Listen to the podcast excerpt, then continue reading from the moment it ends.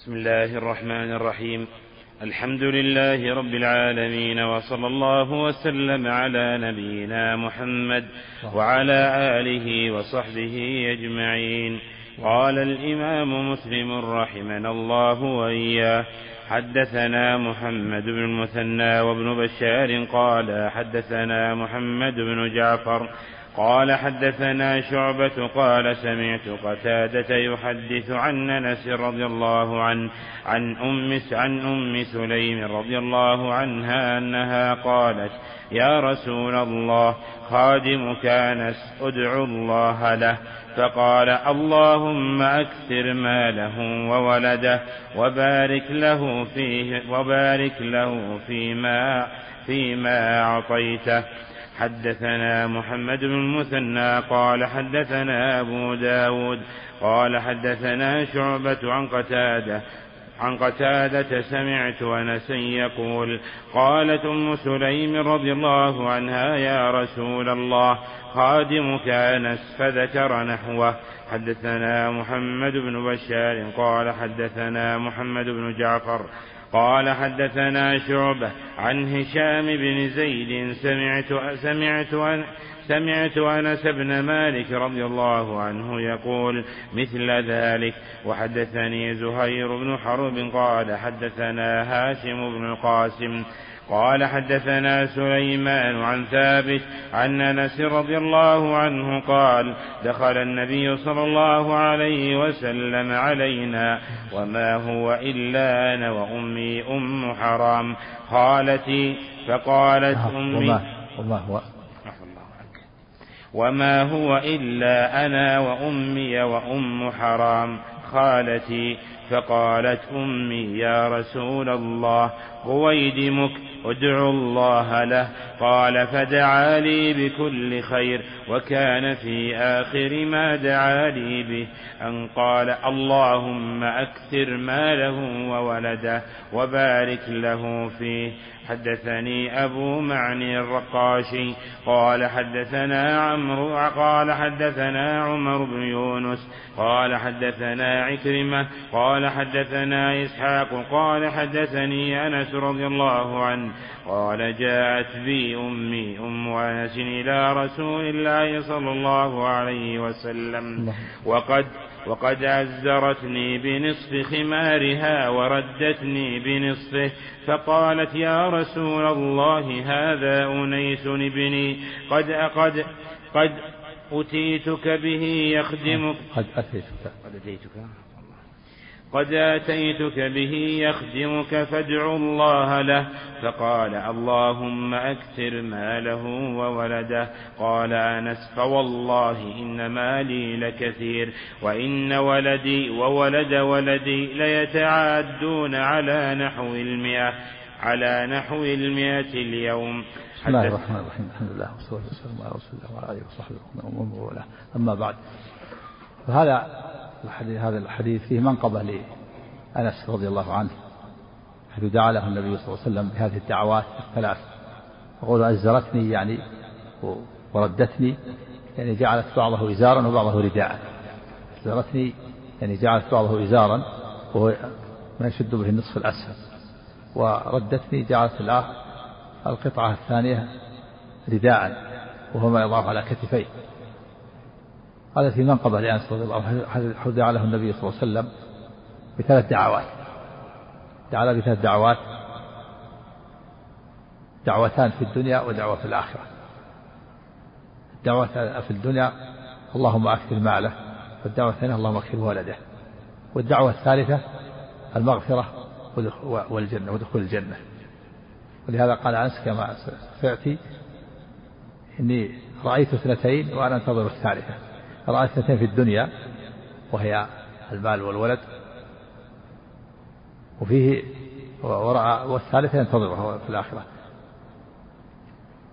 وفيه علم من علام النبوة حيث أن الله استجاب دعوة نبيه فوقع كما أخبر.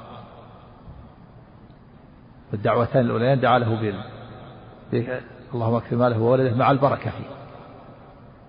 ليس مجرد مال مجرد ولد مع البركة.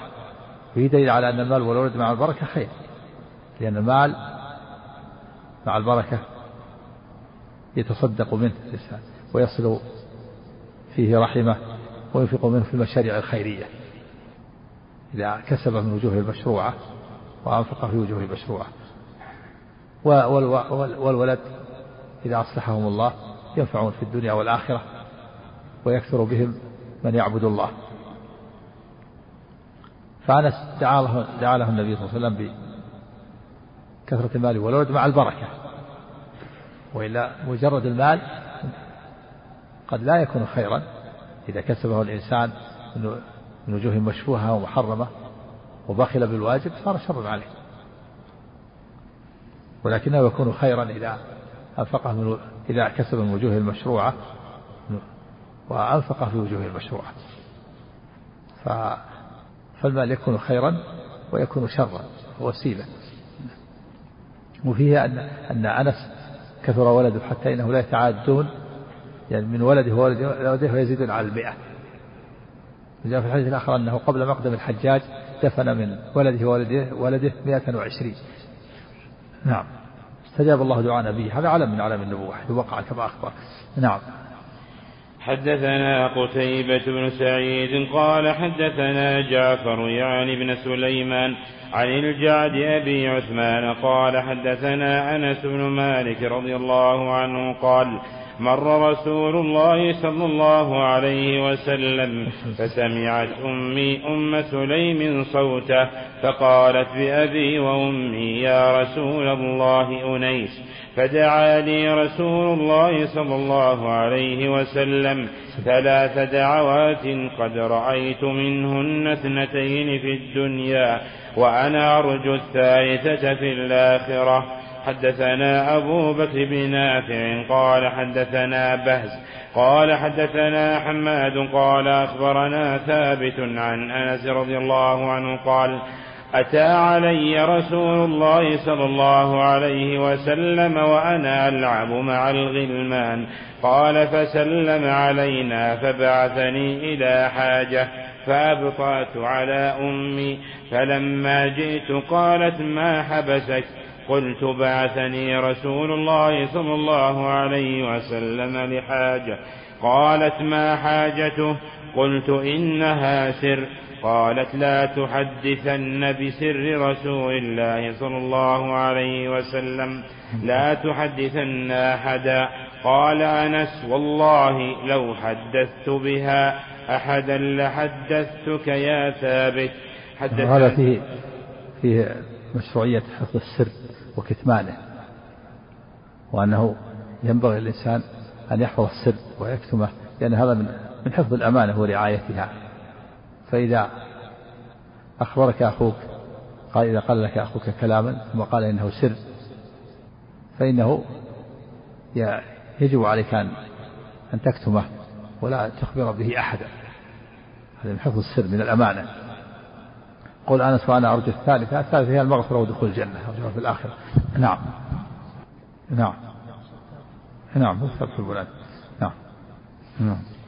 حدثنا حجاج بن الشاعر قال حدثنا عارم بن الفضل قال حدثنا معتمر بن سليمان قال سمعت أبي يحدث عن أنس بن مالك رضي الله عنه قال أسر أسر إلي نبي الله صلى الله عليه وسلم سرا فما أخبرت به أحدا بعد.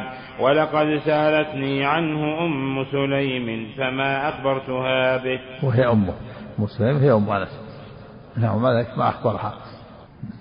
حدثني زهير بن حرب قال حدثنا إسحاق بن عيسى قال حدثني مالك عن أبي النضر عن عامر بن سعد قال سمعت أبي يقول ما سمعت رسول الله صلى الله عليه وسلم يقول لحي يمشي إنه في الجنة إلا لعبد الله بن سلام. هذا في الشهادة لعبد الله بن سلام الإسرائيلي بالجنة وقول أنس ما سمعت؟ نفى السماع ولم ينفي الخبر. سمع غيره الذي شهد للعشرة المبشرين بالجنة والحسن والحسين ولبلال وابن عمر وعكاشة بن محصن وجماعة. شهد لهم النبي في الجنة.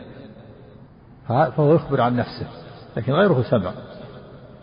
أو أنه يخبر بأنه ما سمع ولكن ما سمع بنفسه لكنه ما لم ينفي الخبر النبي أخبر بأن غيره في الجنة. وفي من قول عبد الله بن سلام الإسرائيلي رضي الله عنه أسلم. واليهود ما أسلم منهم إلا إلا قلة. عدد قليل. فلا نعلم أن أن عددا كثيرا.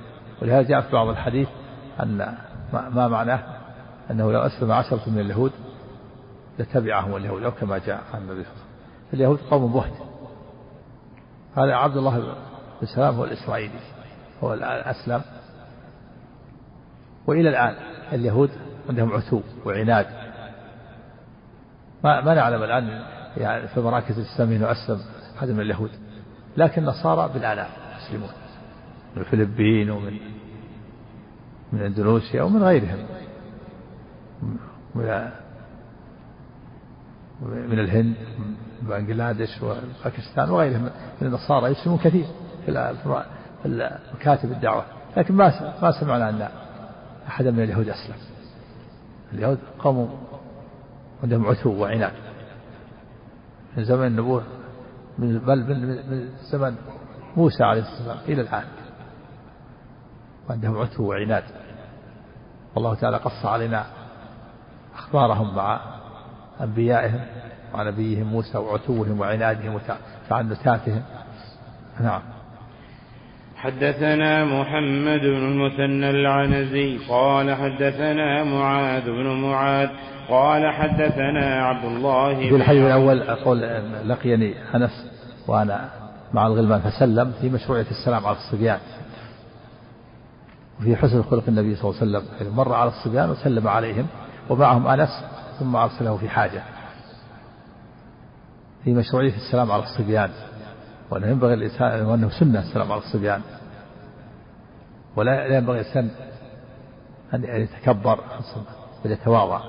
النبي صلى الله عليه وسلم سيد الخلق ومع ذلك سلم على الصبيان. بعض الناس قد يعنف إذا مر بالصبيان فلا يسلم عليهم. هذا سيد الخلق مر بالصبيان وسلم عليهم وأرسل أنس في حاجة. نعم.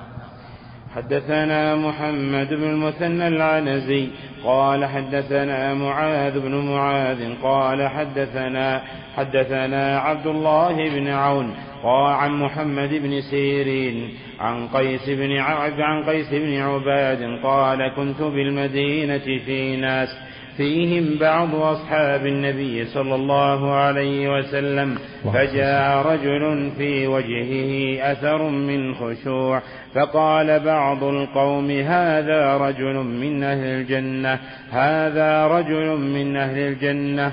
فصلى ركعتين يتجوز فيهما ثم خرج فاتبعته فدخل منزله ودخلت فتحدثنا فلما استأنس قلت له إنك لما دخلت قبل إنك لما دخلت قبل قال رجل كذا وكذا قال سبحان الله ما ينبغي لأحد أن يقول ما لا يعلم وسأحدثك لم ذاك رأيت رؤيا على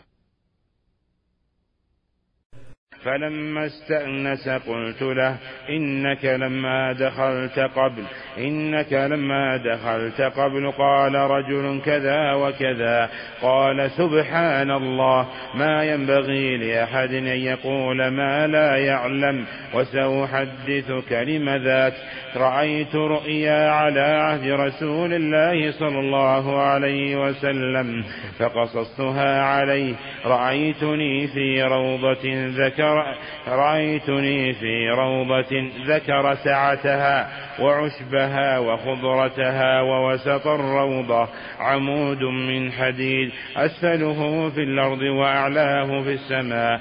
في أعلاه عروة في أعلاه عروة فقيل لي ارقه. فقلت لا لا أستطيع فجاءني منصف. فجاءني منصف قال ابن عون والمنصف الخادم فقال بثيابي من خلفي وصف أنه رفعه من خلفه بيده فرقيت حتى كنت في أعلى العمود. فرقيت نعم. فرقيت.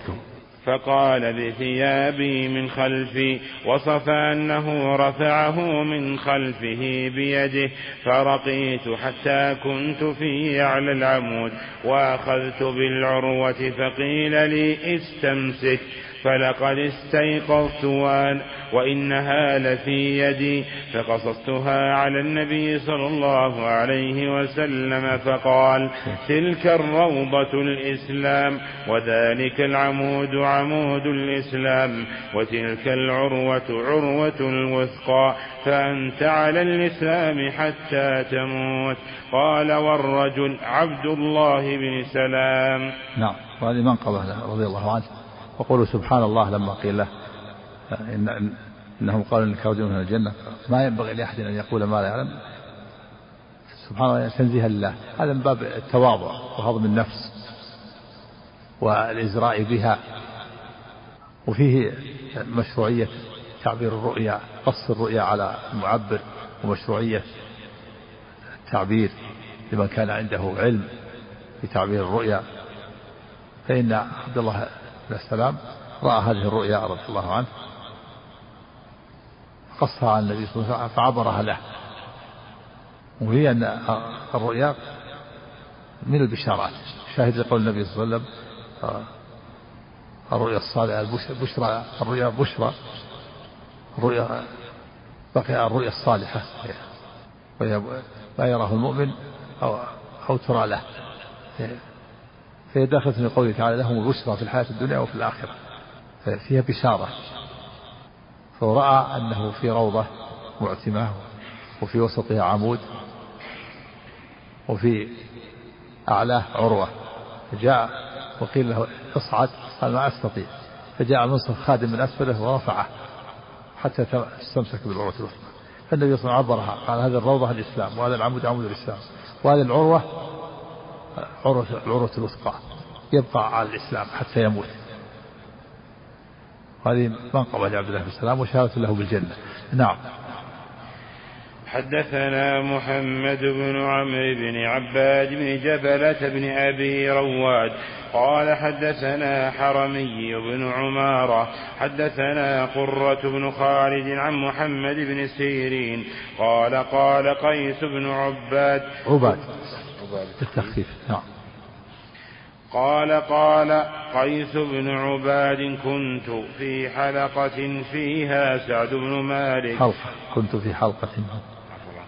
قال كنت في حلقة فيها سعد بن مالك وابن عمر فمر عبد الله بن سلام فقالوا هذا رجل من أهل الجنة فقمت فقلت له إنهم قالوا كذا وكذا قال سبحان الله ما كان ينبغي لهم أن يقولوا ما ليس لهم به علم.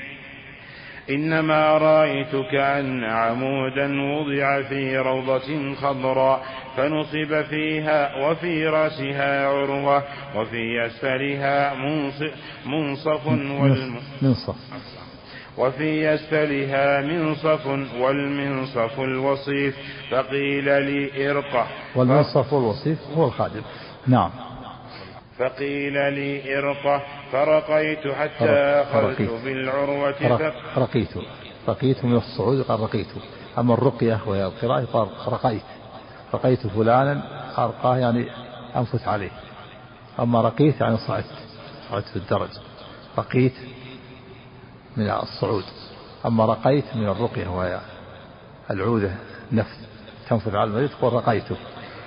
وإذا تصعد في الدرج تقول رقيت. رقيت الدرج رقيت. رقيت فلانا وقرأت عليه رقيت. نعم. فقيل لي إرقه فرقيت حتى أخذت بالعروة فقصصتها على رسول الله على رسول الله صلى الله عليه وسلم. فقال رسول الله صلى الله عليه وسلم يموت عبد الله وهو آخذ بالعروة الوثقى. حدثنا قتيبة بن سعيد وإسحاق بن إبراهيم واللفظ لقتيبة قال حدثنا جرير عن الأعمش عن سليمان بن مسهر ابن مسهر. عن سليمان بن مسهر عن خرشة بن الحر قال كنت جالسا في حلقة فيها كنت جالسا في حلقة في مسجد المدينة. قال وفيها شيخ حسن الهيئة وهو عبد الله بن سلام رضي الله عنه. قال فجعل يحدثهم حديثا حسنا. قال فلما قام قال قال القوم من سره أن ينظر إلى رجل من أهل الجنة فلينظر إلى هذا قال فقلت والله لأت والله لأت لأتبعنه فلأعلمن مكان بيته قال فتبعته فانطلق حتى كاد أن يخرج من المدينة ثم دخل منزله. قال فاستذنت عليه فأذن لي. فقال ما حاجتك يا ابن أخي؟ قال قلت له سمعت القوم يقولون لك لما قمت. من سره أن ينظر إلى رجل من أهل الجنة فلينظر إلى هذا فأعجبني أن أكون معك. قال قال الله أعلم بأهل الجنة وسأحدثك مما قالوا ذاك إني بينما أنا نائم. إذا أتاني رجل فقال لي قم فأخذ بيدي فانطلقت معه. قال فإذا أنا بجو فإذا أنا بجواد عن شمالي. قال فأخذت لآخذ فيها فقال لي لا تأخذ فيها فإنها طرق أصحاب الشمال. قال وإذا جواد وإذا جواد منهج عن منهج عن يميني فقال لي خذها هنا فأتى بي جبلا فقال لي اصعد. فأتى بي جبلا. الجواد جمع جادة وهي الطريق البينة المسلوكة وجواد المنهج هي الطريق, الطريق الواضح المستقيم الذي لا اعوجاج فيه. والجواد اللي جهة الشمال قال اتركها هذه لأصحاب الشمال. والجواد اللي على اليمين قال اتركها. نعم. فقال لي خذها هنا فأتى بي جبلا. فقال لي اصعد. قال فجعلت إذا أردت أن أصعد خررت على إستي. قال حتى فعلت ذلك مرارا. قال ثم انطلق بي حتى أتى بي عمودا. رأسه في السماء وأسفله في الأرض. في أعلاه حلق في أعلاه حلقة. فقال لي اصعد فوق هذا. قال قلت كيف أصعد هذا ورأسه في السماء؟ قال فأخذ بيدي فزجل بي. قال فإذا أنا متعلق بالحلقة. قال ثم ضرب العمود فخر. قال وبقيت متعلقا بالحلقة حتى أصبحت. قال فأتيت النبي صلى الله عليه وسلم فقصصتها عليه. فقال أما الطرق التي رأيت عن يسارك فهي طرق أصحاب الشمال. قال وأما الطرق التي رأيت عن يمينك فهي طرق أصحاب اليمين. وأما الجبل فهو منزل الشهداء ولن تناله. وأما العمود فهو عمود الإسلام. وأما العروة فهي عروة الإسلام. ولن تزال متمسكا به حتى تموت. نعم هذا تعبير الرؤيا تعبير عظيم. وقول خرجت على استي يعني على مقعدتي. أراد وقال لن تنال الجبل يعني لن يقتل شهيدا ولكن يموت على الإسلام. لن تناله جبل هذا منزل الشهداء. ولهذا ما ما قتل شهيدا عبد الله السلام. يعني لن لن تنال الشهادة لن تقتل شهيدا ولكن تموت على الإسلام. ولهذا عاجز عن الجبل. كل ما أراد أن يصعد خر على يعني على مقعدته. وأما العمود فإنه جاء نصف وزجل به يعني رمى به. رفع حتى وصل إلى العروة. والعروة الوثقى هي كلمة التوحيد هي لا إله إلا الله.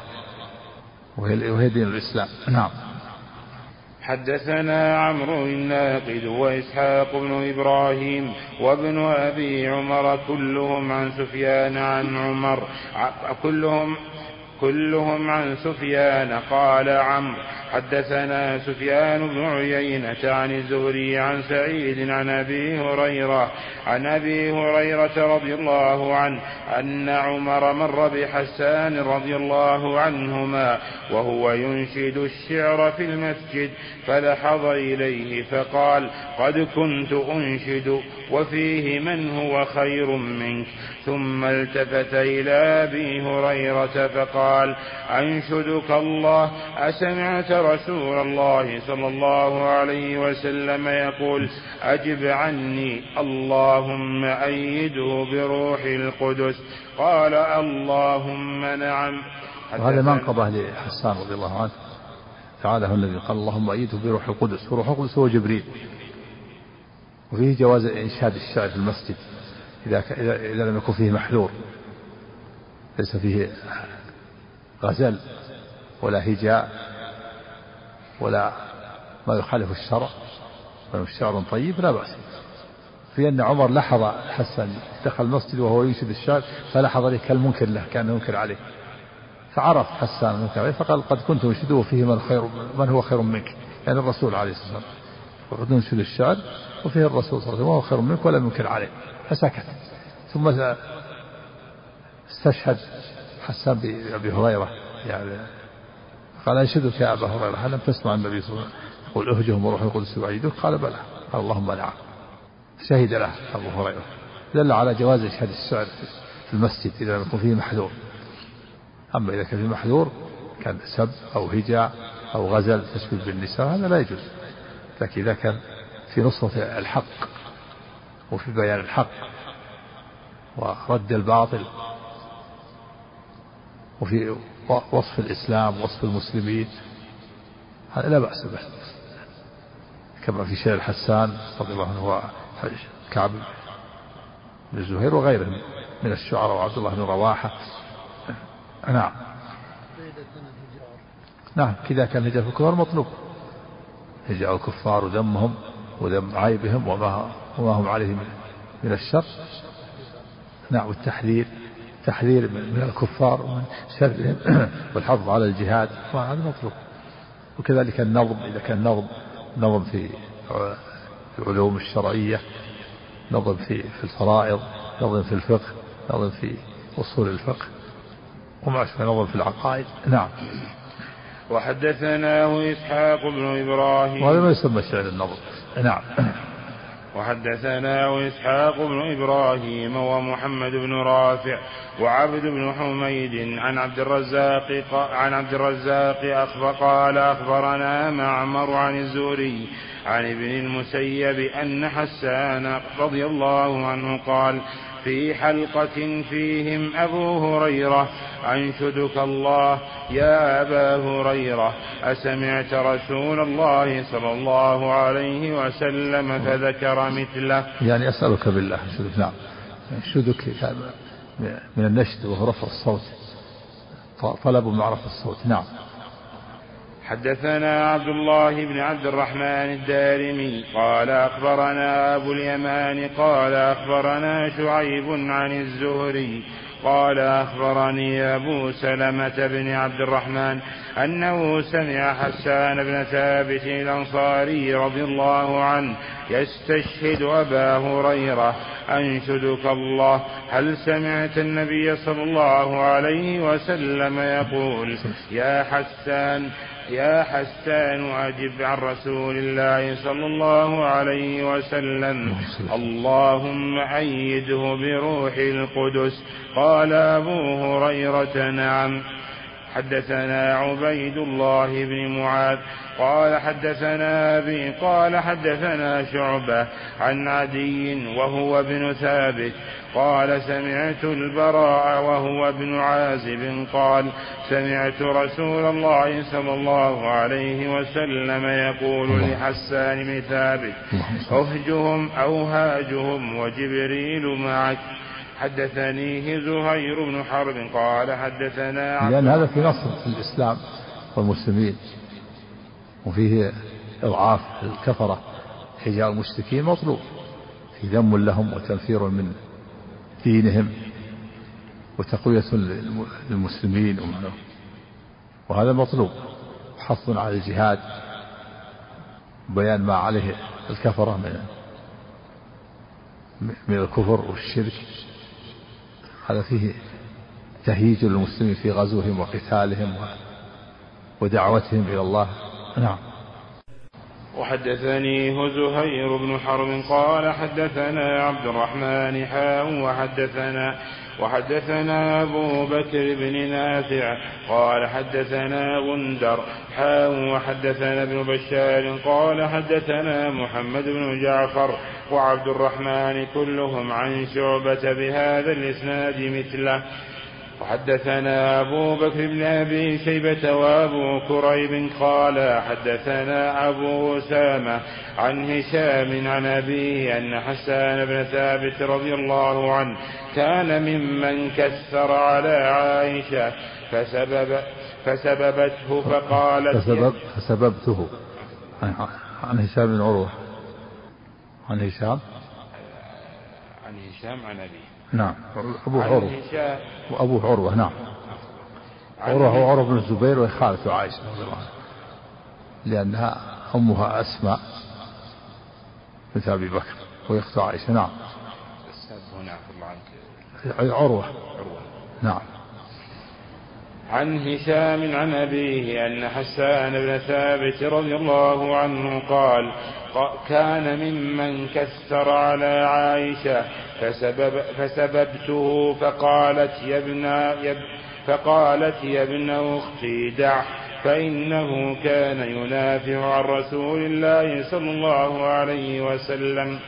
يا ابن أختي أخت أسماء أختها أسماء. دعه يعني لا لا تسبه فإنه كان ينافح يعني يدافع عن النبي صلى الله عليه وسلم. وسبب سبه كما سيأتي أنه كان ممن تكلم في الإفك. قصة عائشة من وقع في الإفك. تكلم هو وحملة بنت جحش ومصطح بن أثاثة. جلدهم النبي في الحد كل واحد جلد ثمانين جلدة فكان الحد الحد طهارة لهم. فلهذا سب آه، عروة ظن أنه فبينت له أن أنه أن الحد طهارة له. وفي دليل على أن أهل بدر ليسوا معصومين من الكبائر.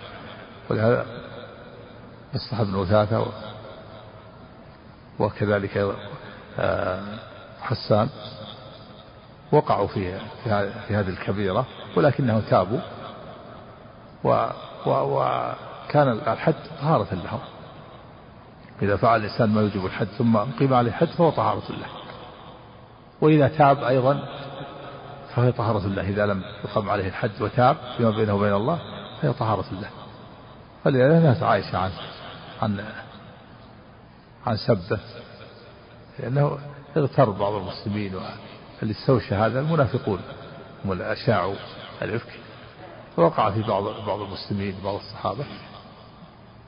يدل على أن أهل بدر ليسوا معصومين. الواحد من الصحابة ليس معصوم من كبائر الذنوب ولكنهم يوفقون للتوبة.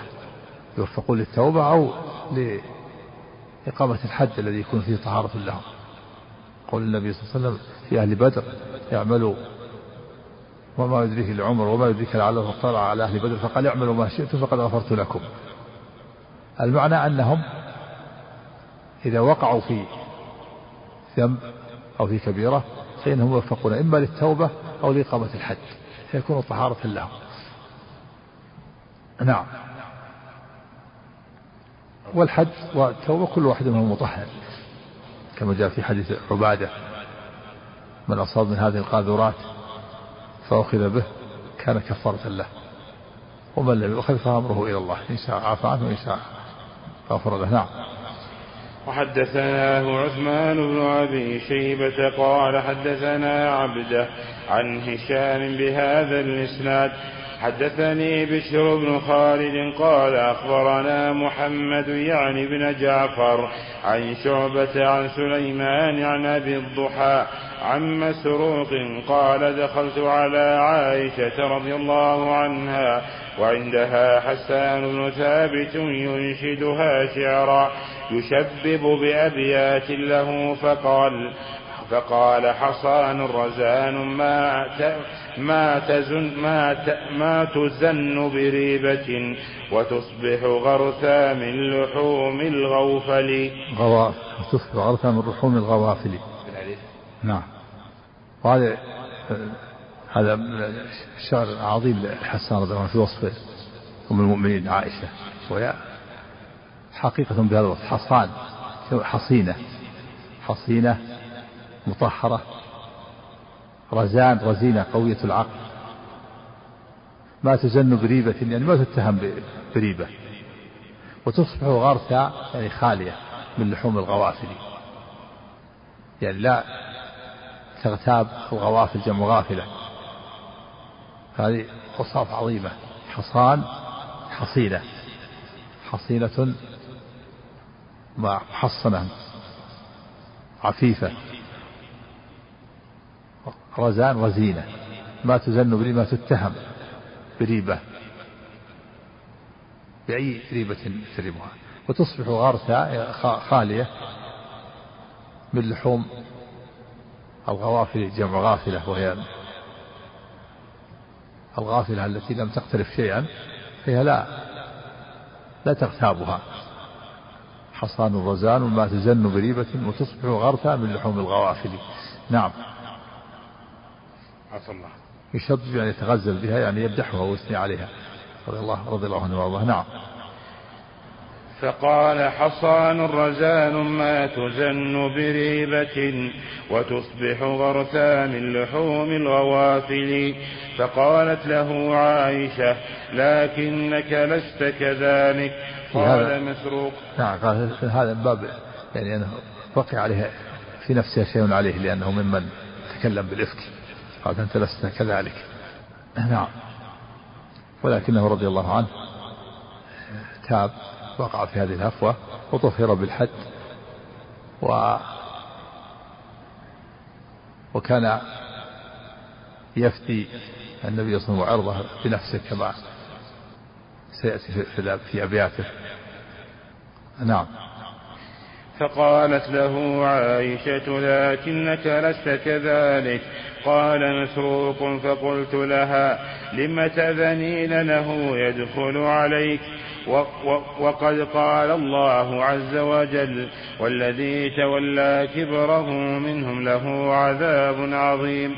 قالت وأي عذاب أشد من العمى إنه كان ينافح أو يهاجي عن رسول الله عن رسول الله صلى الله عليه وسلم. من ظاهر هذا الحديث من أم مسروق أنه الذي تولى كبر الإفك هو حسان. قلت إن الذين جاءوا بالإفك عصبة منكم لا تحسبوا شر لكم بل هو خير لكم. لكل امرئ منهم ما اكتسب من الإثم. والذي تولى كبره منهم له عذاب عظيم. وظاهر هذا الحديث أن ظاهر كلام عائشة أنه أن الذي تولى كبره هو هو حسان. قالت قال لها مسروق التابعين لما تأذنين له؟ وقد قال الله والذي تولى كبره له منهم له عذاب. قال أما ترى وأي عمل أشد من العمى لأنه عمي. أي عذاب أشد من العمى أصابه العمى والصواب أن الذي تولى كبره هو عبد الله بن أبي رئيس المنافقين. وثبت في صحيح البخاري في سورة النور أن الذي تولى كبره هو عبد الله بن أبي ليس حسان. هذا هو الصواب. وعبد الله بن أبي هو رئيس المنافقين هو الذي المنافقون هم الذين يستوشون حديث الإفك أشاعوه ولكنه لا يثبت عليهم شيء. هم يشيعونه من بعيد حتى وقع فيه بعض الصحابة. فالذي وقع فيه أقيم عليه الحد والذي يستوشيه ولا من بعيد يستوشيه ويتكلم لكن ما يمسك عليه شيء. ما يثبت عليه شيء. ولهذا ما جلد عبد الله بن أبي يستوشيه من بعيد ويجمعه ويشيعه ولا يثبت عليه شيء. فالذي تولى كبره هو عبد الله بن أبي وهو رئيس المنافقين. وأما حسان فهو من وقع واغتر. وزل فأقيم عليه الحد فكان طهارة له. وكذلك حملة بنت جحش وقع في ذلك وقيم عليه الحد. وكذلك أيضا مصطح بن أساسة وكان من خالة أبي بكر رضي الله عنه كان فقيرا وقريبا. فلما وقع في الإفك أقسم أبو بكر رضي الله عنه أن وكان ينفق عليه أقسم أن يقطع النفقة بسبب وقوعه في الإفك. فأنزل الله هذه الآية ولا يأتل أولو الفضل منكم والسعة أن يؤتوا أولي القربى والمساكين والمهاجرين في سبيل الله وليعفوا وليصفحوا ألا تحبون أن يغفر الله لكم؟ والله غفور رحيم. لا يأتي لا يحلف. أولو الفضل والسعة كأبو بكر أولو الفضل والسعة. أن يؤتوا أولي القربى والمساكين يعني ينفقوا عليهم. أولي القربى والمساكين والمهاجرين. فهو قريب ومسكين ومهاجر. مصطفى بن قريب ابن خالد ومسكين ومهاجر. ثم قال ألا تحبون أن يغفر الله لكم؟ والله غفور رحيم. فلما نزلت هذه الآية قال أبو بكر بلى والله أحب أن يغفر الله لي. فرجع النفقة إلى ابن خالد المصطح نعم. نعم ينافق ينافق يدافع. أي نعم تقول هذا الكلام؟ إنه كان يدافع. قال له مسروق ليه؟ لما تعذرين له وقد تكلم في الرفق قالت إنه يدافع عن الرسول هذا الله وأما كونه وقع فطهر بالحد يدافع يدافع. وهو يدافع. سابقا ولاحقا لكن كونه وقع في زلة ما ما يدل على أنه ما ما, ما تهدر فضائله وحسناته ودفاعه عن النبي صلى الله عليه وسلم. نعم. عفوا زل بشر. زل اغتر فطهر حتى. نعم. في هذا الحديث يعني عفوا الله عنك مسروق وعائشة كلاهما يرى أن الذي تولى كبره هو هذا اجتهاد. اجتهاد في هذه الرواية. لكن في جاء في البخاري أن الذي تولى كبره هو عبد الله بن أبي هذا هو الصوت ليس ليس حسان. نعم. في هذه الرواية ظاهر أن عائشة ترى هذا ويحتمل أنها رأت هذا ثم تبين لها فيما بعد أنه عبد الله بن أبي. لأن الإنسان قد يجتهد حسب ما يظهر له ثم يتغير اجتهاده إذا ظهر له دليل آخر. نعم. وحدثنا ابن المثنى قال حدثنا ابن أبي عدي عن شعبة في هذا الإسناد وقال قالت كان يذب عن رسول الله صلى الله عليه وسلم نعم. ولم يذكر حصان الرزان. يذب ويدافع وينافع كل هذه من حسان رضي الله عنه. نعم.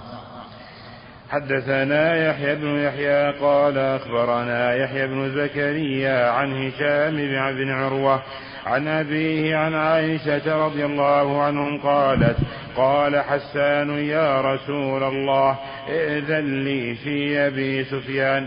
قال كيف بقرابتي منه قال والذي يكرمك لأسلنك منهم كما تسل الشعر كما تسل الشعرة من الخمير.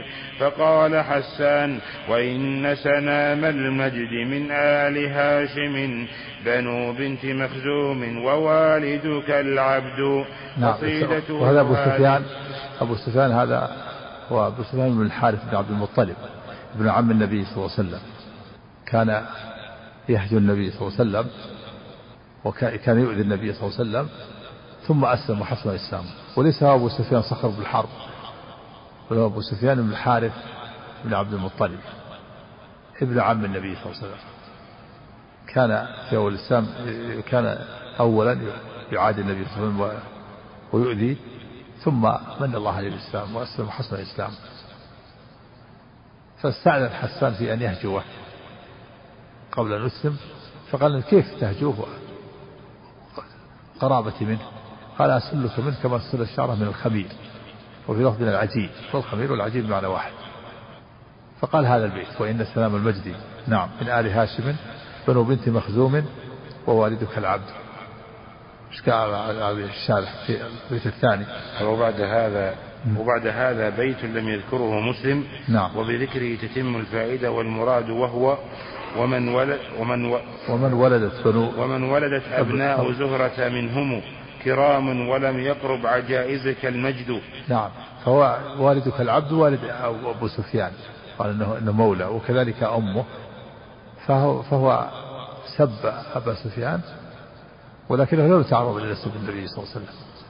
نعم وش قال الرسالة؟ ثم قال المراد بنت مخزوم فاطمة بنت عمرو بن عائذ بن عمران بن مخزوم أم عبد الله. فاطمة.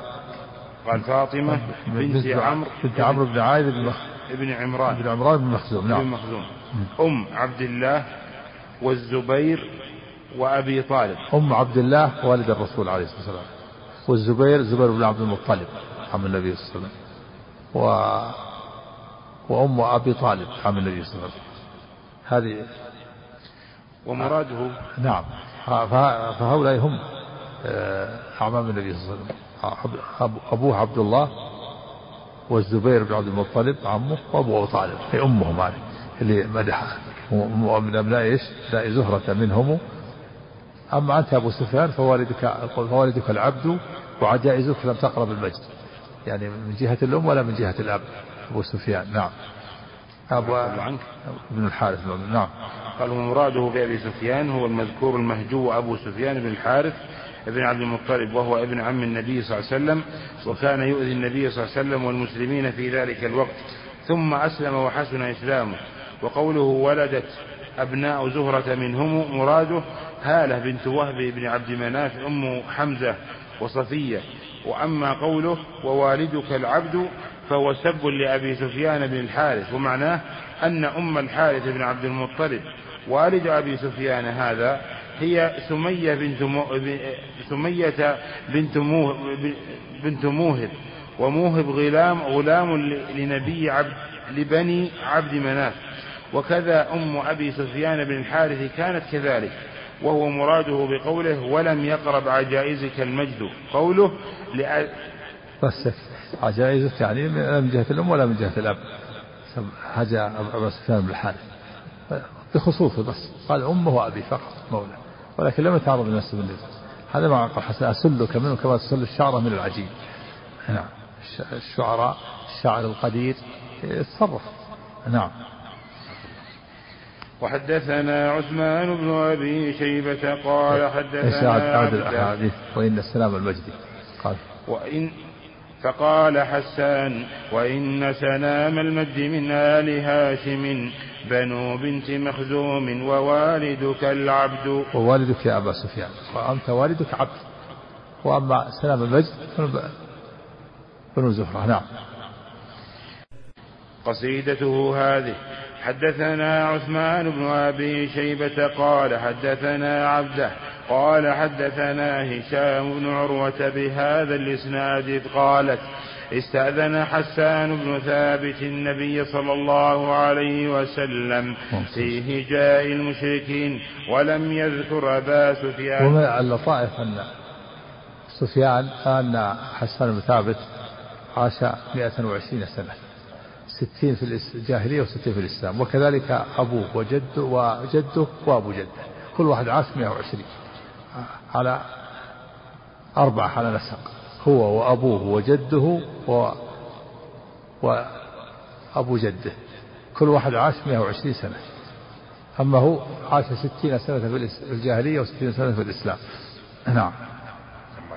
حدثنا عثمان بن أبي شيبة قال حدثنا عبده قال حدثنا هشام بن عروة بهذا الإسناد قالت استأذن حسان بن ثابت النبي صلى الله عليه وسلم في هجاء المشركين ولم يذكر أبا سفيان وقال بدل الخمير العجين.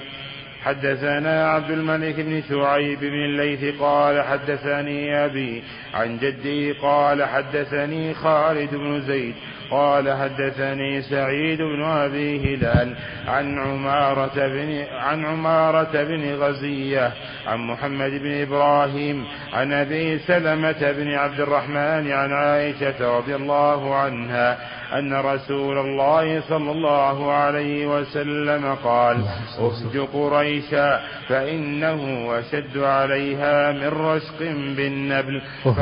أهج قريشا؟ قال اهجوا قريشا فإنه أشد عليها من رشق, رشق بالنبل. فأرسل إلى ابن رواحة فقال اهجهم فهجاهم فلم يرضي فأرسل إلى كعب بن مالك ثم أرسل إلى حسان بن ثابت رضي الله عنه. فلما دخل عليه قال حسان قد آن لكم قد آن لكم أن ترسلوا إلى هذا الأسد الضارب بذنبه. بذنبه. أسد الضارب بذنبه.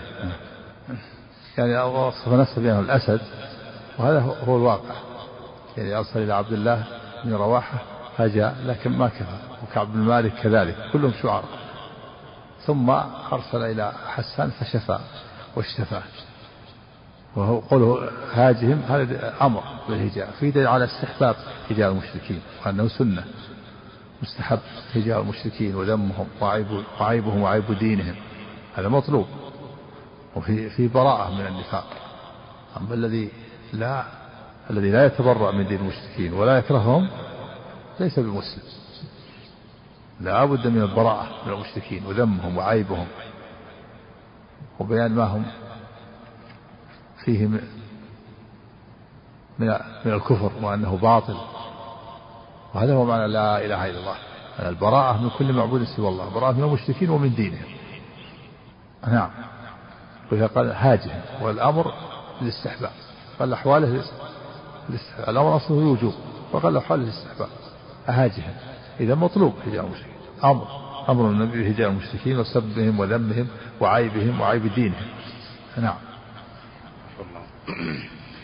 قال حسان قد آن لكم من ترسلوا إلى هذا الأسد الضارب الضارب بذنبه ثم أدلع لسانه فجعل يحركه ثم قال والذي بعثك بالحق لأفرينهم بلساني فري الأديم. فقال رسول الله صلى الله عليه وسلم لا تعجل. فإن أبا بكر أعلم قريش بأنسابها أعلم أعلم قريش. أعلم أعلم. فلأفرينهم فري الأديم يعني حرك أدلع لسانه أخرج من شفتيه وجعل يحرك يمينه وشماله ثم قال النبي والذي ينسب لأفرينهم فري الأديم. يعني لأشقنهم فري الأديم الجلد. كما أن الأديم يشق ويتمزق يقول لأمزقن أعراضهم كما يمزق الجلد.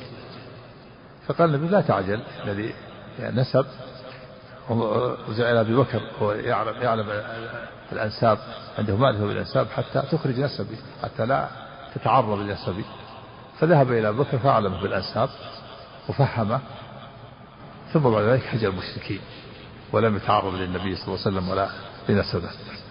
نعم. والذي بعثك بالحق لأفرينهم بلساني فري الأديم فقال رسول الله صلى الله عليه وسلم لا تعجل فإن أبا بكر أعلم قريش بأنسابها أعلم قريشا فإن أبا فإن أبا بكر أعلم قريش بأنسابها ما عندك ألف؟ كيف؟ ها؟ قريش بالكسر أعلم قريش مضاف إليها طيب نعم. ضم أعلم قريش بأنسابها نعم نعم. أعلم قريش بأنسابها. طيب. قريش اسم مضاف إليه. طيب. فقال رسول الله صلى الله عليه وسلم لا تعجل فإن أبا بكر أعلم قريش بأنسابها وإن لي فيهم قرابة حتى حتى يلخص لك نسبي. فأتاه حسان ثم رجع فقال يا رسول الله قد لخص لي نسب قد لخص لي نسبك والذي بعثك بالحق لأسلنك منهم كما تسل الشعرة من العجين. قالت عائشة فسمعت رسول الله صلى الله عليه وسلم يقول لحسان بن ثابت رضي الله عنه إن روح القدس لا يزال يؤيدك ما نفحت عن الله ورسوله. نعم روح القدس هو جبريل. نافحت يعني لا فعل. والأديم هو الجلد فري الأديم. وحسان رضي الله ممن هيأه الله لي. نصرة الإسلام ونصرة النبي صلى الله عليه وسلم والدفاع عنه وعن عرضه رضي الله عنه وأرضاه. نعم. نعم. نعم يسدده ويؤيده ويثبته. نعم. وقالت سمعت رسول الله الملائكة تؤيد الإنسان وتثبته وتثبت المؤمنين وتربط على قلوب تثبتهم حتى يربط الله على قلوبهم. وأما الكفار فإن تزعزعهم وتقذف في قلوبهم الرعب كما حصل في في بدر وغيرها من فالثبات ثبات القلب واستقراره له هذا هو هو النصر. والرعب والخوف في قلوب المشركين هذا هو الهزيمة. حتى ولو كان عندهم أقوى الأسلحة. إذا قذف الله في قلوبهم الرعب ما نفعتهم الأسلحة ولهذا فإن الله تعالى نصر نبيه بالرعب نصرت بالرعب مسيرة شهر. الرعب هذا هزيمة والثبات وقوة ثبات القلب نصر أرأيت لو كان هناك رجلان يتصارعان. أحدهما ثابت القلب رابط الجأش والثاني عنده رعب وخوف يرتعد. فالذي يرتعد إذا أخذ السلاح هكذا ترتعد يده. ما يستطيع يمسك السلاح. وقد يكون رجلا طويلا. ويأتيه رجل قصير قصير القامة ما يصل إلى ركبته لكنه قوي ثابت الجعش فيأخذ سلاحه ويقصده به. لأن هذا ثابت الجعش وهذا العديد عنده الخوف يرتعد. فرباطة الجعش والثبات نصر والخوف والرعب في القلب هزيمة. نعم. قال جبريل يؤيد يؤيد آه، حسان ويثبته ويقويه وينشطه. نعم. الله قالت عائشة رضي الله عنها فسمعت رسول الله صلى الله عليه وسلم يقول لحسان يقول لحسان بن ثابت رضي الله عنه إن روح القدس لا يزال يؤيدك ما نافحت عن الله ورسوله. وقالت سمعت رسول الله صلى الله عليه وسلم يقول هاجهم حسان. قال يقول هجاهم حسان فشفى واشتفى. قال حسان هجوت محمدا فأجبت عنه وعند الله في ذاك الجزاء. يخاطب يخاطب أبا سفيان بن الحارث بن عبد المطلب. يقول هجوت يا أبا سفيان محمدا فدفعت عنه. و والله تعالى عنده الجزاء والثواب. هجوت محمدا نعم. هجوت محمدا فاجبت عنه وعند الله في ذاك الجزاء. نعم هجوت يا أبا سفيان محمدا يا أبا سفيان الحارث. هجوت محمدا و... والله تعالى سأدافع عنه وعند الله الجزاء. نعم هجوت محمدا. كيف هجوت يخاطب أبا سفيان نعم. هجوت محمدا فأجبت عنه وعند الله في ذاك الجزاء. هجوت محمدا برا حنيفا. رسول الله شيمته الوفاء. عليه الصلاة والسلام خلقه يعني شيمته الوفاء. برا هذا وصف برا حنيفا. برا يفعل البر والخير يعني أنواع حنيفا مائلا. عن عن الشرك وعن الفواحش إلى الحق والتوحيد شيمته الوفاء خلقه الوفاء عليه الصلاة نعم برا تقيا رواية برا تقيا برا حنيفا نعم عفى الله هجوت محمدا برا حنيفا رسول الله شيمته الوفاء. فإن أبي ووالده وعرضي لعرض محمد منكم وقاء. نعم يقيهم يعني أقي عرض النبي صلى الله عليه وسلم بنفسي ووالدي ووالده. يعني كلنا وقع لعرض النبي صلى الله عليه وسلم. نقيهم. الضربات تكون بنا تكون فاصل. حاجز بين عرض النبي صلى الله عليه وسلم و... نعم. ثكلت بنيتي إن لم تروها تثير النقع من كنفي كداء كنفي كداعي ثكلت بنيتي يعني فقدتها تدعو نفسه إن لم تروها عن الخيل تثير النقع الغبار من كنفي كذا ولهذا لما فتحت مكة قال النبي صلى الله عليه وسلم تدخل الخيل من المكان الذي قالها حسان من كنفي كذا دخلت الخيل يتهددهم يتوعدهم عن مكة يقول سكتوا إن لم تروا الخيل تغزوكم من كنفي كذا فأنا فقدت بنيتي هذا وعيد لهم وعيد و... وإدخال للرعب في قلوبهم. ويهدي الكفار. يقول أيها الكفار استعدوا استعدوا للغزو سوف يغزوكم النبي صلى الله عليه وسلم. فكلت بنيتي فقدتها. إن لم تروا الخيل تدخل عليكم تثير النقع من كنفي كدع فلما دخل النبي مكة قال ادخلوا من حيث قال حسان. جعل الخيل تدخل من حيث قال حسان. حق كلام.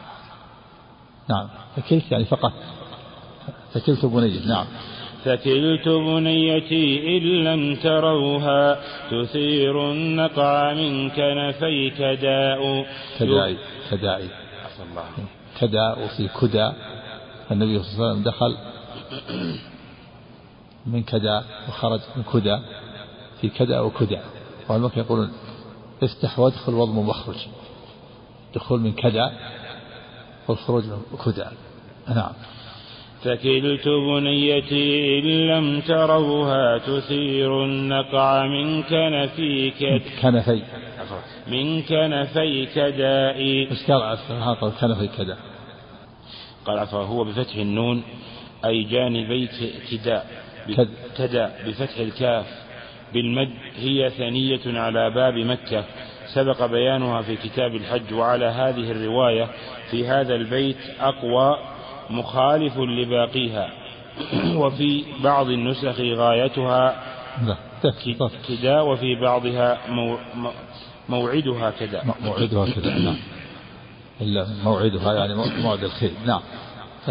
يبارين الأعنة مصعدات على أكتافها الأسل الظماء. يعني يبارين الخيل يبارين الأعنة مصعدات يعني مسرعات على أكتافها الأسل الرماح الظماء الدقيقة. يتهددهم سوف تغزوكم الخيل وتدخلون المكان كذا وعليها الأسنة القوية الأسنة الأسل, الأسل الرماح. الظماء يعني الدقيقة. يبارين العنة مصعدات على أكتافها الأسل الظماء. تظل جيادنا متمطرات. تلطمهن بالخمر النساء. المتبطرات يعني مسرعات تلطمهن بالخمر النساء يعني تمسح الغبار النساء بخمورهن جمع خمار. وهو الغطاء الذي يكون على وجه المرأة. يعني أن الخيل لهن مكانة حتى أن النساء من عنايتهن بهن يمسحن الغبار بخمورهن. تظل إيش؟ تظل جيادنا متمطرات تلطمهن بالخمر النساء. يمتسح الغبار عنهن نعم. فإن أعرضتم عنا اعتمرنا. فإن, فإن أعرضتم. فإن أعرضتم عنا اعتمرنا وكان الفتح وانكشف الغطاء وإلا فاصبروا لضراب يوم يعز يعز الله فيه من يشاء. تركتمونا ولا ولا قاتلتم. دخل اعتبرنا ودخلنا وفتحنا وإن أبيتم فسوف تجدون الضرب. اصبروا ليوم تجدون فيها. الفتح وتجدون فيها القتال والمنازلة. هذا فيه إضعاف لقلوبهم إدخال الرعب في المشركين. هذه الأبيات الأبيات تؤثر أثرا كبيرا في المشركين. إذا بغتهم هذه القصيدة تؤثر أثر عظيم. فإن فإن أبيت؟ فإن فإن أعرضتم عنا اعتمرنا وكان الفتح وانكشف الغطاء وإلا فاصبروا لضراب يوم يعز الله فيه من يشاء. وقال الله قد أرسلت عبدا يقول الحق ليس به خفاء. وهو محمد عليه الصلاة والسلام. يقول الحق ليس به خفاء. واضح لكل أحد. نعم. عليه الصلاة والسلام. نعم. وقال الله قد أرسلت عبدا يقول الحق ليس به خفاء. وقال الله قد يسرت جندا هم الأنصار عرضتها اللقاء. الأنصار يعني هم أنصار الرسول الله. يسرت جندا يجاهدون مع النبي صلى الله عليه وسلم معه. وقال الله قد يسرت جندا. نعم. نعم. نعم في كتابه أو في سنة رسوله وحي ثاني. نعم. نعم. وقال الله قد يسرت جندا هم الأنصار عرضتها اللقاء لنا في كل يوم من معد. من معد. من معد. لنا في كل يوم من معد. سباب أو قتال أو هجاء. يعني يبين أنهم شجعان يقول لا نبالي في كل يوم من سباب أو هجاء أو قتال. متمرنين على الحرب. إشكال عن لنا في كل يوم من معد قال عفى الله عنك. ماذا تكلم عليه. نعم. ها؟ إيه. إيه. بس.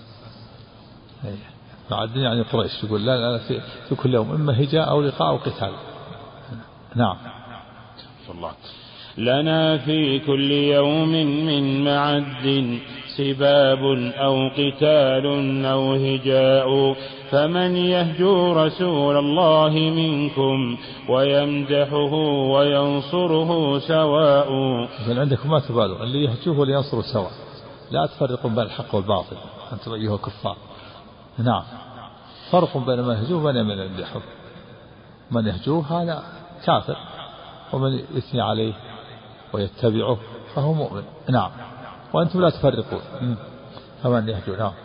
فمن يهجو رسول الله منكم ويمدحه وينصره سواء وجبريل, وجبريل رسول الله فينا وروح القدس ليس له كفاء. ليس أحد يكافئه ويدافعه. وصف الله فينا وجبريل. نعم. حدثنا عمرو الناقد قال حدثنا عمر بن يونس اليمامي قال حدثنا عكرمة بن عمار. الميم؟ اليمامي نعم. نعم. قال حدثنا عمر بن يونس بن يونس اليمامي قال حدثنا عكرمة بن عمار عن أبي كثير يزيد بن عبد الرحمن قال حدثني أبي أبو هريرة رضي الله عنه قال كنت أدعو أمي إلى الإسلام وهي مشركة فدعوتها يوما فأسمعتني في رسول الله صلى الله عليه وسلم فأسمعتني في رسول الله صلى الله عليه وسلم ما أكرهه فأتيت رسول الله صلى الله عليه وسلم وأنا أبكي. قلت يا رسول الله إني كنت أدعو أمي إلى الإسلام فتأبى علي فدعوتها اليوم فأسمعتني فيك ما أكره. فادعوا الله أن يهدي أم أبي هريرة. فقال رسول الله صلى الله عليه وسلم اللهم اهد أم أبي هريرة. فخرجت فخر فخرجت مستبشرا بدعوة نبي الله صلى الله عليه وسلم. فلما جئت فصرت إلى الباب فإذا هو مجاف فسمعت أمي فسمعت أمي خشف قدمي فقالت مكانك يا أبا هريرة. وسمعت خضخضة الماء. قال فاغتسلت ولا فقال فاغتسلت ولبست درعها وعجلت عن ولبست. ولبست درعها وعجلت عن خمارها ففتحت الباب ثم قالت يا أبا هريرة فقالت يا أبا هريرة أشهد أن لا إله إلا الله وأشهد أن محمدا عبده ورسوله. قالت فرجعت إلى قال فرجعت إلى رسول الله. صلى الله عليه وسلم فأتيته وأنا أبكي من الفرح. قال قلت يا رسول الله أبشر قد استجاب الله دعوتك وهدى أم أبي هريرة فحمد الله وأثنى عليه وقال خيرا. قال قلت يا رسول الله ادعو الله أن يحببني ادعو الله أن يحببني أن يحببني نعم. فقال قلت يا رسول الله ادعو الله أن يحببني أنا وأمي إلى عباده المؤمنين ويحببهم إلينا. قال فقال رسول الله صلى الله عليه وسلم اللهم حبب عبيدك. عبيدك هذا يعني أبا هريرة وأمه إلى عبادك المؤمنين وحبب إليهم المؤمنين. فما خلق خلق مؤمن يسمع بي ولا يراني إلا أحبني وهذه منقبة لأبي هريرة رضي الله عنه في حرصه على هداية أمه. فإنها كانت مشركة وكان يدعوها إلى الإسلام رضي الله عنه حريص على هدايتها لكنها تأبى عليه. فدعاها مرة فتكلمت سبت النبي صلى الله عليه وسلم فخرج إلى النبي صلى الله عليه وسلم يبكي من الحزن. فقال يا رسول الله إن أمي أدعوها إلى الإسلام وفي هذه المرة أسمعت لي شيئا أحزنني فادعو الله لها. فدعا لها النبي صلى الله عليه وسلم فاستجاب الله دعاءه. وهذه في علم من علم النبوة حيث استجاب الله دعاءه في الحال وهذا أم أبي هريرة. فذهب أبو هريرة إلى أمه ووجد الباب مجاف مغلق. فلما سمعت صوت حركة حركة مشي قالت مكانك يا أبا هريرة. وسمع خلخلة فما تغتسل. أوقع الله وقع في قلبها الإسلام فاغتسلت. ف ثم قالت أشهد أن لا أشهد أن لا إله إلا الله وأشهد أن محمدا رسول الله. ولبست درعها يعني ثوبها وعجلت عن خمارها. فتحت له الباب قبل أن تلبس الخمار اللي على رأسها من العجلة. لبست الثوب بعد الاغتسال ولم تلبس الخمار. فشهدت أن لا إله إلا الله وأن محمدا رسول الله. فرجع أبو هريرة يبكي من الفرح. الأول جاء يبكي من الحزن. في الأول جاء النبي يبكي حزينا. ثم رجع يبكي فرحا فالبكاء يكون للحزن ويكون للفرح. هذا بكى فرح. قال قد استجاب الله دعوتك. فحمد الله وأثنى عليه. فيه حمد الله والثناء عليه عند حصول النعمة وتجددها. ثم سأل النبي صلى الله عليه وسلم أن يدعو له أن يحبب الله المؤمنين إليه. وإلى أمه ويحببهم إليهم. قال أبو هريرة فما خلق مؤمن إلا وهو يحبني ويحب أمي. نعم. هذه منقبة لأبي هريرة رضي الله نعم. حدثنا قتيبة بن سعيد وأبو بكر بن أبي شيبة وأبو بكر بن أبي شيبة وزهير بن حرب جميعا. عن سفيان قال زهير حدثنا سفيان بن عيينة عن الزهري عن الأعرج قال سمعت أبا هريرة رضي الله عنه يقول إنكم تزعمون أن أبا هريرة يكثر الحديث عن رسول الله عن رسول الله صلى الله عليه وسلم. والله المو والله الموعد كنت والله الموعد كنت رجلا مسكينا أخدم رسول الله صلى الله عليه وسلم على ملء بطني وكان المهاجرون يشغلهم الصف بالأسواق وكانت الأنصار يشغلهم القيام على أموالهم وقال رسول الله صلى الله عليه وسلم من يبسط ثوبه فلن ينسى شيئا سمعه مني. فبسطت ثوبي حتى قضى حديثه. ثم ضم ثم ض ثم ض ثم ضم ثم ضممته إلي. فما نسيت شيئا سمعته منه. نعم وهذه منقبة لأبي هريرة رضي الله عنه في حرصه على مجالس النبي صلى الله عليه وسلم وسماعه الحديث. فإن أناسا تكلموا في أبي هريرة يكثر الحديث. يحدث عن رسول حديث كثير ولا نسمع غيره يحدث أبو بكر وعمر مثله. فقال إن الناس يقولون الأكثر أبو هريرة والله الموعد يهددهم والله موعد بينه وبينهم. ثم بين السبب. فقال كنت امرؤا ألزم النبي أخدم النبي بملء بطني. أختم النبي صلى الله عليه وسلم والمهم يحصل لغد أو عشاء بس. وأما إخواني من المهاجرين فإنهم يشغلهم الصفق في الأسواق يعني التجارة.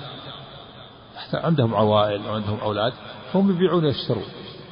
الصفق في الأسواق يعني التجارة وسمي صفق لأن الأصل المتبايعين يصفق يده بالأخرى. وأما إخواني الأنصار فإنهم يعملون في فلايحهم ومزارعهم لأنهم أهل حراثة وأما أنا مسكين أنا ما عندي لا تجارة ولا. ولا ولا مزرعة. ملازم للنبي صلى الله عليه وسلم. أحضر حين يغيبون. وأسمع حين لا يسمعون. ومن ذلك النبي صلى الله عليه وسلم قال من يبسط شيئا ثم يضم إليه لا ينسى. فبسطت نمرة كساء حتى قضى النبي صلى الله عليه وسلم حديثا ثم ضممته إلي فلم أنسى. يعني شيئا قاله في ذلك المجلس. هذه منقبة لأبي هريرة رضي الله عنه عنايته وملازمته ولهذا حفظ من العلم والحديث شيء كثير وهو ما أسلم إلا في السنة السابعة من الهجرة. ثلاث سنوات حفظ فيها من العلم والخير كثير.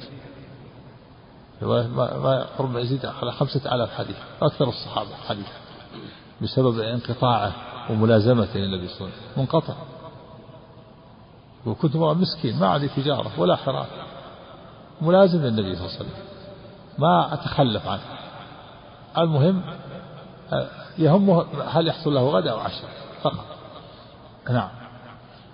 نعم. لم هم أكثر هو أكثر لكن لا شك أنهم أفضل. هم أفضل وأعلم لا شك. أفضل مشهود لهم بالجنة وكذلك أيضا هم أفضل وأعلم وكذلك أيضا قيامهم بال توليهم الخلافة وعدلهم هذا فضل عظيم. الإمام العادل هذا أول السبعة الذين ظلهم في ظله فهم فاقوا أبا هريرة بالسبق إلى الإسلام. أول سبقوه إلى الإسلام. وما سبق إلا متأخر. سبقوه إلى الإسلام وكذلك أيضا في العلم والفضل والتقى والعدل. لا شك. لكن أبو هريرة فاق عليهم في كثرة الحديث. ونشر السنة وقاعدة عند أهل العلم أن الفضيلة الخاصة لا تقضي على الفضائل العامة. هذه فضيلة لهم الخاصة لكن لا تقضي على الفضائل العامة التي لهم. السبق إلى الإسلام من المهاجرون الأولون الذين أسلموا قبل الفتح قبل الفتح قبل صلح الحديبية في السنة السادسة من الهجرة. لا يستوي منكم من أنفق هل يستوي من أنفق قبل الفتح وقاتل؟ قال لا يستوي منكم من أنفق من قبل الفتح وقاتل. فلا يستوي من أسلم قبل الفتح وقبل صلح الحديبية ومن أسلم بعد ذلك. قلنا إن الصحابة طبقات المهاجرون السابقون الأولون الذين أسلموا قبل قبل الحديبية. ثم طبقتان الذين أسلموا بعد الحديبية وقبل فتح مكة منهم خالد بن الوليد رضي الله عنه. ثم مسلمة الفتح. أبو هريرة جاء, جاء في السنة السابعة من الهجرة. لكن حصلت هذه الميزة وحفظ السنة وملازمة النبي صلى الله عليه وسلم ونشر الحديث هذه منقبة فضل عظيم. لكن لا تقضي الفضائل العامة التي للخلفاء الراشدين. نعم. قول عفوا الله ينسى شيئا سمعه مني. في هذا المجلس. في هذا المجلس يعني ضمه ولا بأس نعم. وحدثني عبد الله بن جعفر بن يحيى بن خالد قال أخبرنا معن. وهذا البربكي يعني خالد البربكي الذي نكبهم آه، هارون الرشيد. حدثني عبد الله. نعم. حدثني عبد الله بن جعفر بن يحيى بن خالد. البربكي نعم هو البربكي. نعم. نعم. قال أخبرنا معن قال أخبرنا مالك. حاء وحدثنا عبد بن حميد. قال أخبرنا عبد الرزاق.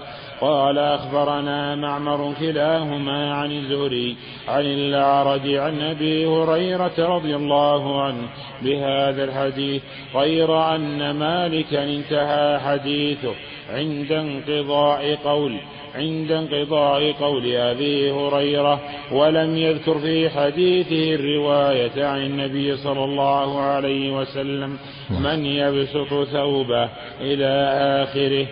وحدثني حرملة بن يحيى التجيبي التجيبي قال أخبرنا ابن وهب قال أخبرني يونس عن ابن شهاب أن عروة بن الزبير رضي الله عنهما حدثه أن عائشة رضي الله عنها قالت ألا يعجبك أبو هريرة؟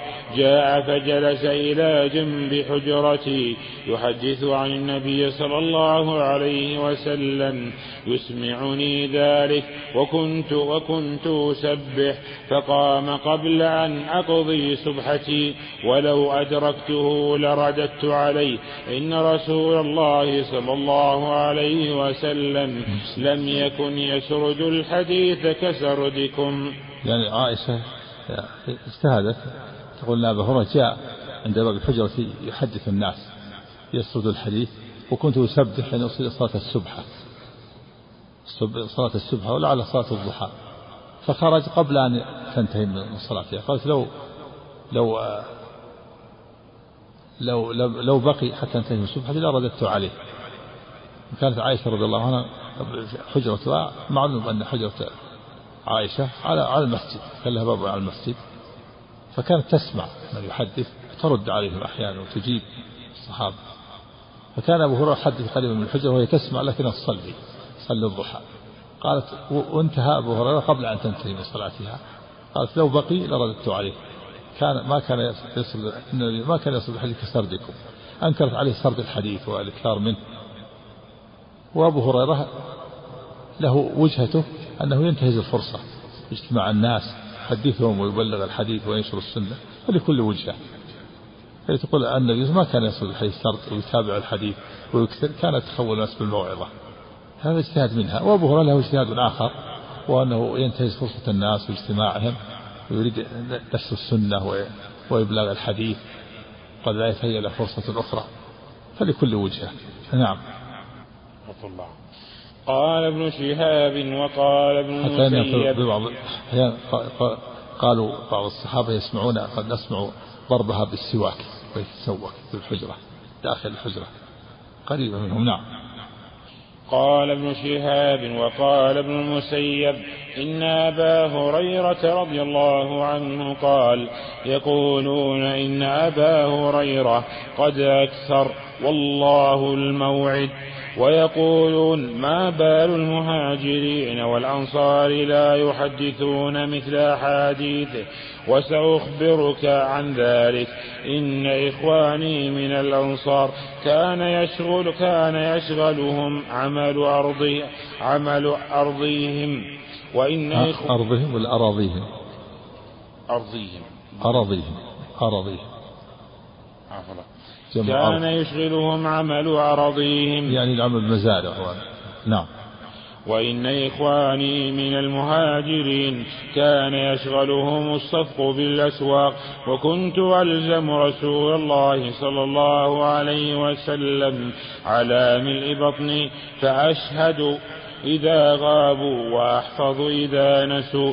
ولقد قال رسول الله صلى الله عليه وسلم يوما أيكم يبسط ثوبه فيأخذ من حديثي هذا.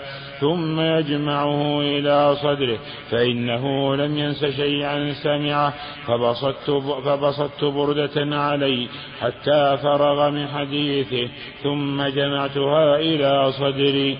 فما نسيت بعد ذلك اليوم شيئا حدثني به ولا ولا آيتان أنزل فما فما, فما نسيت. بعد ذلك اليوم شيئا حدثني به ولولا آيتان أنزلهما الله في كتابه. ما حدثت شيئا أبدا.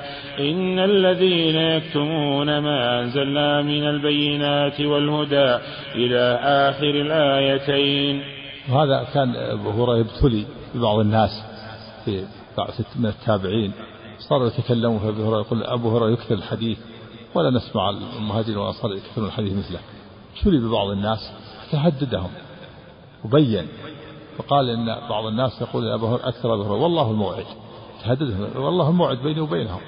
سوف نقف بين يدي الله فيحاسبهم على اتهامهم لي.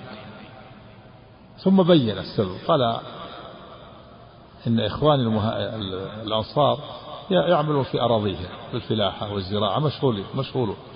وإخوان المهاجرين يشغلهم الصف الأسواق يبيعون يشترون لهم عوائل والأصل لهم فلاية وأما أنا فكنت ملازم النبي صلى الله عليه وسلم. فأشهد إذا غابوا وأحفظ إذا نسوا. أحفظ الحديث وهم ينسون وأحضر وهم يغيبون. هم مشغولون اللي مشغول بالبيع والشراء لأولاده كسب الأولاد واللي مشغول بمزارع. وأنا ملازم النبي صلى الله عليه وسلم. ومن ذلك أن النبي صلى الله عليه وسلم قال من يبسط شيئا ثم يضم وجهه إلى الإنسان فبسطت نمرة قردة ثم جمعت إليه فوالله لم أنسى شيئا. قال ذلك. ظاهره أنه لم ينسى شيئا في المستقبل من هذا المجلس وغيره قال لم أنسى شيئا بعد ذلك اليوم. ثم تهددهم وقال لولا آية من كتاب الله فيها النهي عن كتمان العلم لما حدثتكم غضب عليهم. لأنهم اتهموه. اتهموه قال أبو هريرة يكثر ونكثر من الحديث ولا نسمع المهاجرين يحدثون مثل حديثه ولا نسمع الأنصار مثل يحدثون قال لولا آيتان من كتاب الله ما حدثتكم. ما هما الآيتان؟ قول الله تعالى إن الذين يكتمون ما أنزلنا من البينات والهدى من بعد ما بيناه للناس في الكتاب أولئك يلعنهم الله ويلعنهم اللاعنون. إلا الذين تابوا وأصلحوا وبينوا فأولئك تب عليهم وأنا التوب قال لولا آيتان فيهما الوعيد الشديد على من كتم لما حدثتكم. لا تستحقون أن أحدثكم وأنتم تتهمون تهددهم بين لهم. لأنهم أغضبوه وقالوا يكثر ولا نسمع الناس يكثرون من الحديث. ابتلي بهذا بعض بعض المتأخرين الذين جاءوا بعد الصحابة اتهموه. فلهذا بين لهم رضي الله عنه وارضاه نعم. في منقبة لأبي هريرة رضي الله عنه في عنايته ونشر الحديث وملازمة النبي صلى الله عليه وسلم وحفظه. نعم. وحدثنا عبد الله بن عبد الرحمن الدارمي قال أخبرنا أبو اليمان عن أبي شعيب عن الزهري قال أخبرني سعيد بن المسيب وأبو سلمة بن عبد الرحمن أن أبا هريرة قال إنكم تقولون إن أبا هريرة يكثر الحديث عن رسول الله صلى الله صلى الله عليه وسلم بنحو حديثهم. وحدثنا أبو بكر بن أبي شيبة وعمر الناقد وزهير بن حرب وإسحاق بن إبراهيم وابن أبي عمر واللفظ لعمرو.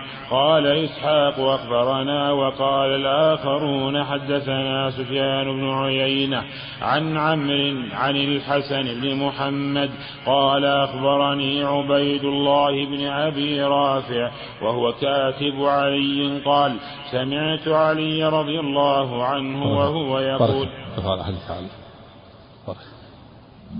وفق الله.